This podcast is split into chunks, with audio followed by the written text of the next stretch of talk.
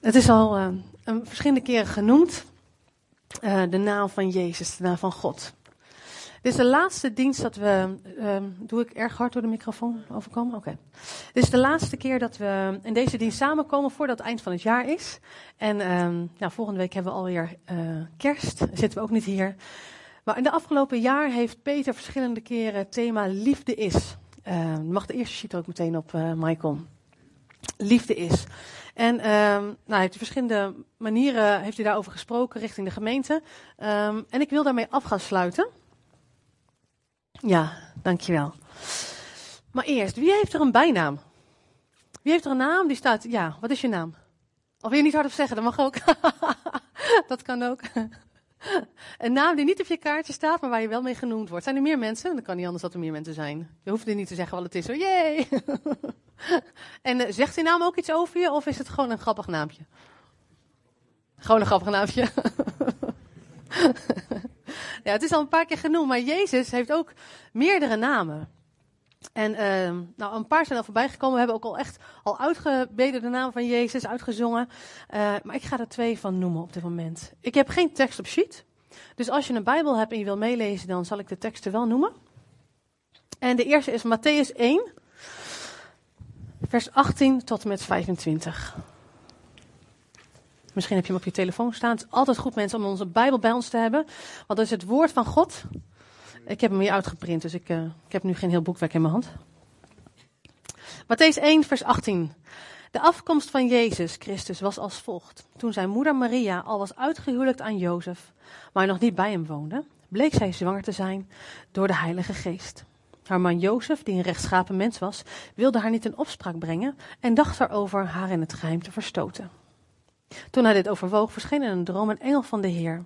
En de engel zei, Jozef, zoon van David, wees niet bang je vrouw Maria bij je te nemen, want het kind dat ze draagt, um, sorry, het kind is verwekt door de Heilige Geest. Ze zal een zoon baren en geef hem dan de naam Jezus, want hij zal zijn volk bevrijden van hun zonde. En dit alles is gebeurd opdat in vervulling zou gaan wat bij monden van de profeet door de Heer wat is, al is gezegd. Namelijk, de maagd zal zwanger zijn en, zijn, en een zoon baren. En men zal hem de naam Immanuel geven. Wat in onze taal betekent God met ons. Jozef werd wakker en deed wat de engel van de Heer hem had opgedragen. En hij nam haar bij zich als zijn vrouw. Maar hij had geen gemeenschap met haar voordat ze haar zoon gebaard had. En hij gaf hem de naam Jezus. Emmanuel, ben je? Je zat er in de hè? Of is hij zijn tweede kinderen? Jee! We hebben echt Emmanuel in ons midden ook. Jezaja had er voorspeld dat Jezus zou worden geboren. En dat zijn naam zou zijn Emmanuel, God met ons. Dan gaan we naar Johannes 1. Johannes 1, de eerste vijf versen en vers 14. In het begin was het woord. Het woord was bij God en het woord was God. Het was in het begin bij God en alles is erdoor ontstaan. En zonder dit is niets ontstaan van wat bestaat. En het woord was leven en het leven was het licht voor de mensen. Het licht schijnt in de duisternis en de duisternis heeft het niet in haar macht gekregen. Vers 14. Het woord is mens geworden en heeft bij ons gewoond. Vol van goedheid en waarheid. En we hebben zijn grootheid gezien. De grootheid van de enige zoon van de Vader. Jezus wordt hier het woord genoemd. Dat is een andere naam voor Jezus. En het woord is mens geworden en heeft onder ons gewoond. Wat je ook kan lezen daar in het woord gewoond is, het heeft onder ons getabernakeld. Tabernakelen is een soort van het, nou lijkt een beetje op wonen dus. Ik heb het opgezocht. Tabernakelen betekent vertoeven of huizen. Gewoonlijk met de bijgedachte dat men niet spoedig heen gaat. Dus blijven vertoeven. Maar tabernakelen doet ons natuurlijk ook denken aan het Oude Testament. En Exodus. Daar draagt um, God de Israëlieten op, hij draagt Mozes op. De Israëlieten moeten een heiligdom voor mij maken. Ik lees hem even voor de tekst. Zodat ik te midden van hen kan wonen. En ik zal je een ontwerp laten zien van de tabernakel en van alle voorwerpen die bij deze tent horen. Houd je daar nauwkeurig aan. Jezus is mens geworden en hij heeft onder ons gewoond. Maar het plan van God was al veel langer om onder ons te wonen. Hij gaf het al als plan toen de Israëlieten nog maar net uit Egypte waren. En hij geeft specifieke instructies. En Mozes leidt het volk erin zodat het ook specifiek gemaakt wordt op die manier. En ik heb een paar plaatjes hoe die tabernakel eruit uh, heeft gezien. Dankjewel, Michael. Dat is de eerste, inderdaad. Um, nou, je ziet hier een omheining, zo'n witte omheining. En die omheining had ermee te maken dat je kon niet zomaar bij die tabernakel komen. Want de, de woonplaats van God is heilig. God is heilig. En de mensen waren dat niet. Dus je kon niet zomaar bij die tabernakel komen. Er was één poort. Daardoor kon je heen. En als je dan daar naar binnen kwam, uh, ging, dan kwam je bij het brandofferaltaar. Dat is het eerste, ja, het is een vierkant bakje is hier gemaakt. En op dat, uh, op dat offeraltaar werd, uh, werden dieren geofferd. Als je in het Oude Testament leest, dan kun je vinden dat God allerlei voorschriften heeft voor de offers. Want die waren nodig um, omdat er staat, alleen door bloed vergieten kun je, kun je vergeving ontvangen. Dus de mensen moesten daar heel vaak offeren voor, de voor vergeving van hun zonde. Dan kom je bij het volgende. Bij het volgende stukje, dat is het wasvat. De, de, het wasvat. En daar uh, reinigden de priesters, de priesters en de levieten waren speciaal uh, uitgekoren groep mensen die mochten dienen in het tabernakel. En daar wassen ze zich, zich schoon, zodat ze de tabernakel in konden. Dan mag ik het volgende plaatje, Michael. En ik heb ook een plaatje van de binnenkant van het tabernakel. Je komt daar binnen en dan staan daar in het heilige, en daarachter is een stukje het, heilige, de heilige. In het heilige staan drie uh, um, ja, attributen, heel oneerbiedig gezegd. Je hebt daar uh, de gouden kandelaar, die eeuwig brandt. Uh, Gods eeuwige licht. Dan staat er een gouden tafel met twaalf toonbroden. En die toonbroden staan, heb ik me laten vertellen, voor alle stammen. En dan heb je daarnaast een daar staat nog een, dus het reukaltaar. En daar werden geen dieren op geofferd, maar daar werd een geurig offer gebracht. Dat was God speciaal samengesteld, want het was de geur waar hij zo onwijs van hield. Ga ik zover goed, uh, Wim? Wim, ga ik, uh, klopt dat nog steeds wat ik zeg ongeveer, om en erbij? Ja? Goed. Even checken, want ik heb natuurlijk niet alle wijze ten pachten. en dan heb je volgende ja, een gordijn lijkt het hier. Het is een voorhangsel. En dat brengt scheiding tussen het heilige en het heilige de heilige. Daarachter staat dan de ark. En um, in het heilige de heilige mocht maar één keer per jaar de hoge priester komen. En uh, om boete te doen voor het hele volk. Mag ik een volgend plaatje? Want daar zie je dus die ark van het verbond staan. Mag ik een volgend plaatje, Michael? Dankjewel. En dat was een houten kist over, overtrokken met goud. Uh, met twee gouden gerubs erop. En daarin lagen de wetten van Mozes, de staf van Aaron en een kruik met manna. En dit was de troon van God. Zo had God het bedoeld. Zo had God het uh, gezegd dat het gemaakt moest worden. En eigenlijk het geheel van die tabernakel was dus van hout. En hout staat voor het beeld van de aardse mens. Overtrokken met goud. De goddelijke heerlijkheid. En Mozes bouwt hem helemaal samen met het volk. En op een dag is hij klaar. En dan gebeurt het volgende. In Exodus, 4, eh, 40 lees ik, en zo legde Mozes de laatste hand aan het werk. En toen werd de ontmoetingstent, want zo werd hij ook wel genoemd, door een wolk, uh, overdekt door een wolk en werd de tabernakel gevuld door de majesteit van de Heer. Mozes kon de ontmoetingstent niet meer binnengaan, want de wolk rustte daarop en de majesteit van de Heer vulde de tabernakel. Zolang een tocht duurde, trokken de Israëlieten pas verder wanneer de wolk zich van de tabernakel verhief. Wanneer dan de wolk niet opsteeg, trokken zij niet verder. Zij wachten tot de wolk weer opsteeg. Zolang het toch duurde, rustte overdag de wolk van de Heer op de tabernakel. En s'nachts verscheen er een vuur dat voor alle Israëlieten zichtbaar was. Ja, het is nu niet zo goed te zien, maar ja, het lijkt me heel immens. Dat God komt in een wolk op, zo'n, op die tent. En dat s'nachts er zo'n vuur is. En de alle Israëlieten zien dat. En overdag is er zo'n wolk. Het lijkt me echt heel bijzonder om mee te maken. Ik kan me er gewoon niet echt voorstellen. Maar het was echt waar, want God kwam zelf om onder de mensen te wonen. Dat was zijn verlangen. Maar waarom deed God dat? Het was niet zo dat Mozes zei: Nou, heer, ik heb echt geen idee wat ik moet doen, dus alsjeblieft kom erbij, want uh, ja, help me een handje. Het was misschien wel waar dat Mozes niet altijd wist wat hij moet doen. Maar God wou zelf komen. Dat was zijn initiatief om onder de mensen te komen wonen. Hij had gezegd: Ik wil onder de mensen wonen. En als je dan naar het volk kijkt, was dat ook niet echt een voorbeeld van uh, uh, ja, hoe het precies moet allemaal. Het volk kwam net uit Egypte je kan eigenlijk zeggen dat ze het God eigenlijk nog helemaal niet zo goed kenden.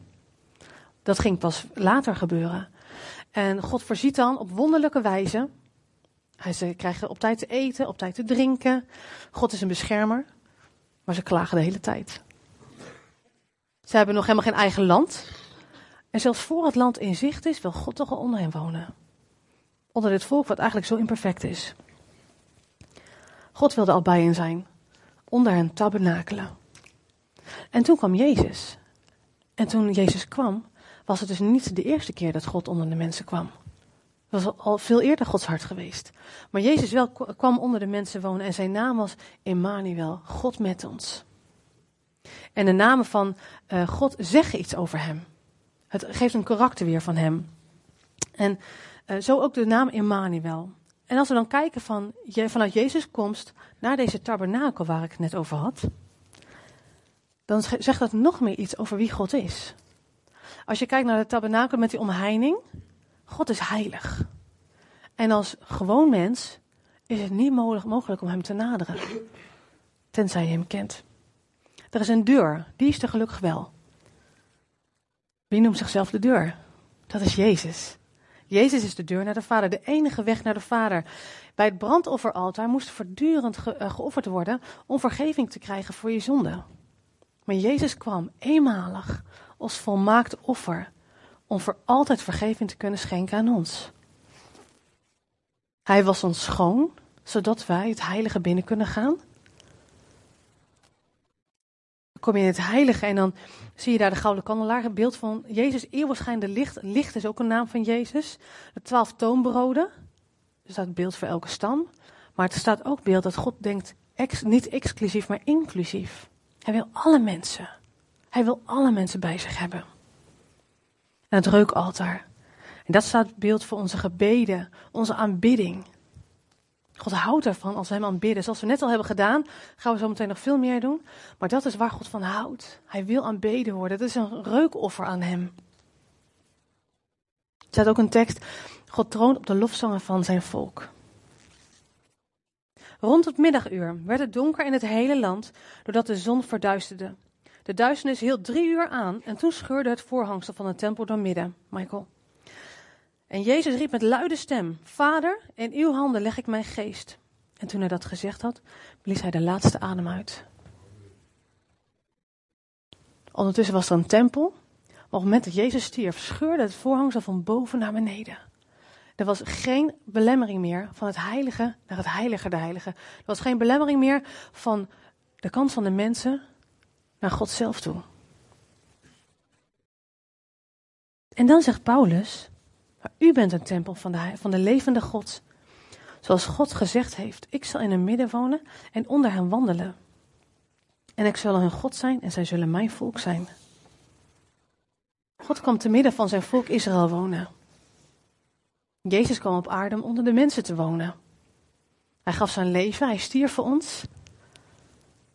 Hij bracht het enige offer dat mogelijk was, zodat wij bij de Vader konden komen. En als je dat gelooft, dan ben je een zoon en een dochter van de Allerhoogste God. En toen gaf hij de, zijn Heilige Geest met Pinksteren. Dat is weer een ander feest dat we ook gaan vieren. God gaf zijn geest en kwam dus opnieuw onder de mensen wonen. Hij is onveranderlijk. Zijn verlangen om onder de mensen te zijn is nog steeds. Er is dus nu dus geen tent meer nodig. Geen ontmoetingstent, geen tabernakel, geen plek, geen heilig huis waar we naartoe hoeven te gaan. Wij zelf zijn een tempel van deze Allerhoogste God. Niet omdat wij perfect zijn. Als ik eerlijk ben, zal iedereen wel doorhebben dat er nog genoeg aan mij te sleutelen is. En ons allemaal.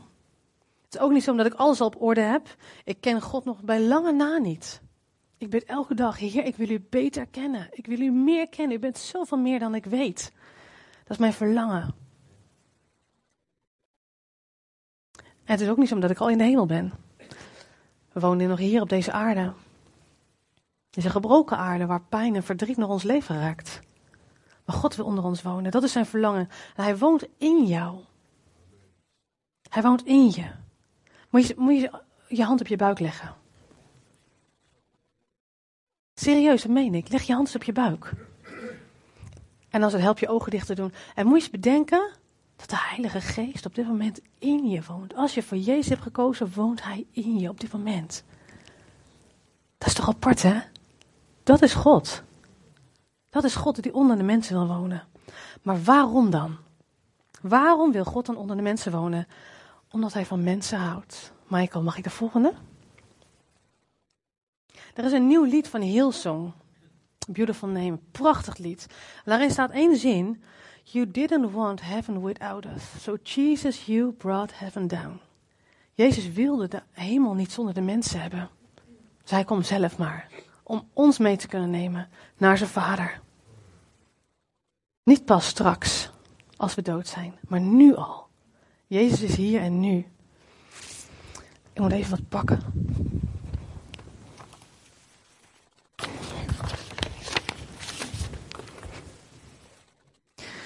Toen ik net in Apeldoorn kwam, wonen, toen was ik uh, nou nog best wel jong. Toen leerde ik al heel snel Carlino kennen. En Carlino was meteen verliefd op mij. Maar ik nog niet op hem. en hij heeft. Wat zeg je? Ja. Bedekking, ja. hij deed alles eraan om mijn hart te veroveren. Hij uh, deed uh, onder andere heel stoer, zodat hij op zou vallen. hij ging naar de bijeenkomsten toe waar ik ook naartoe ging. En hij uh, stuurde mij een Valentijnskaartje. Weet je nog? Kruipend door de tuin. Schattig, hè? Ik heb hem nog bewaard.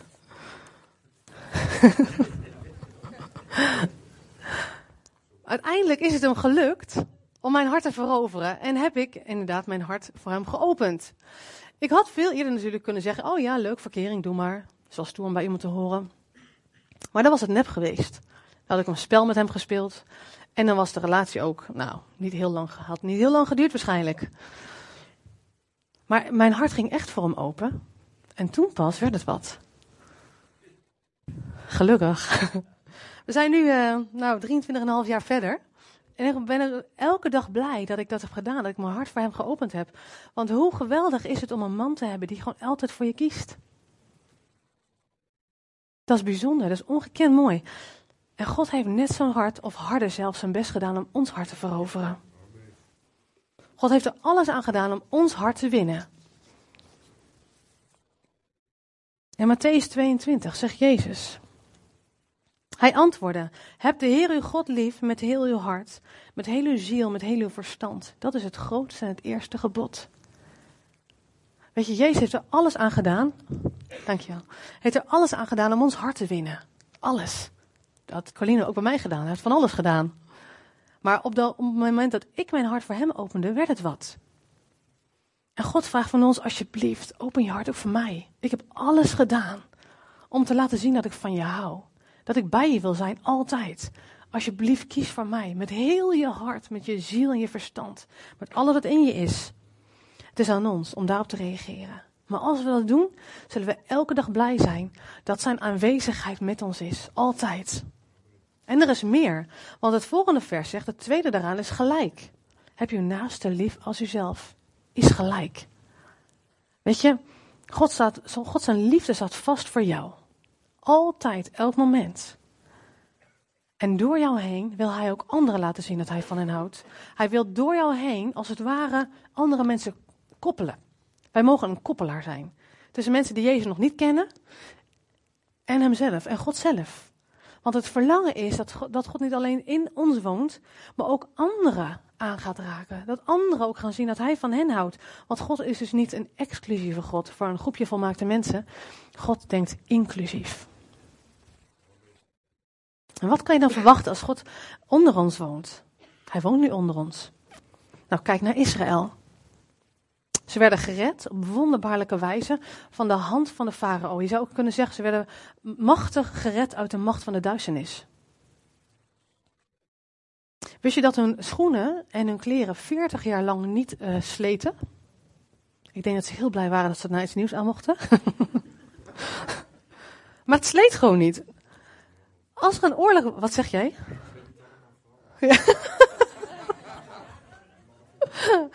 Een man wil ook eens een keer schoenen hoor.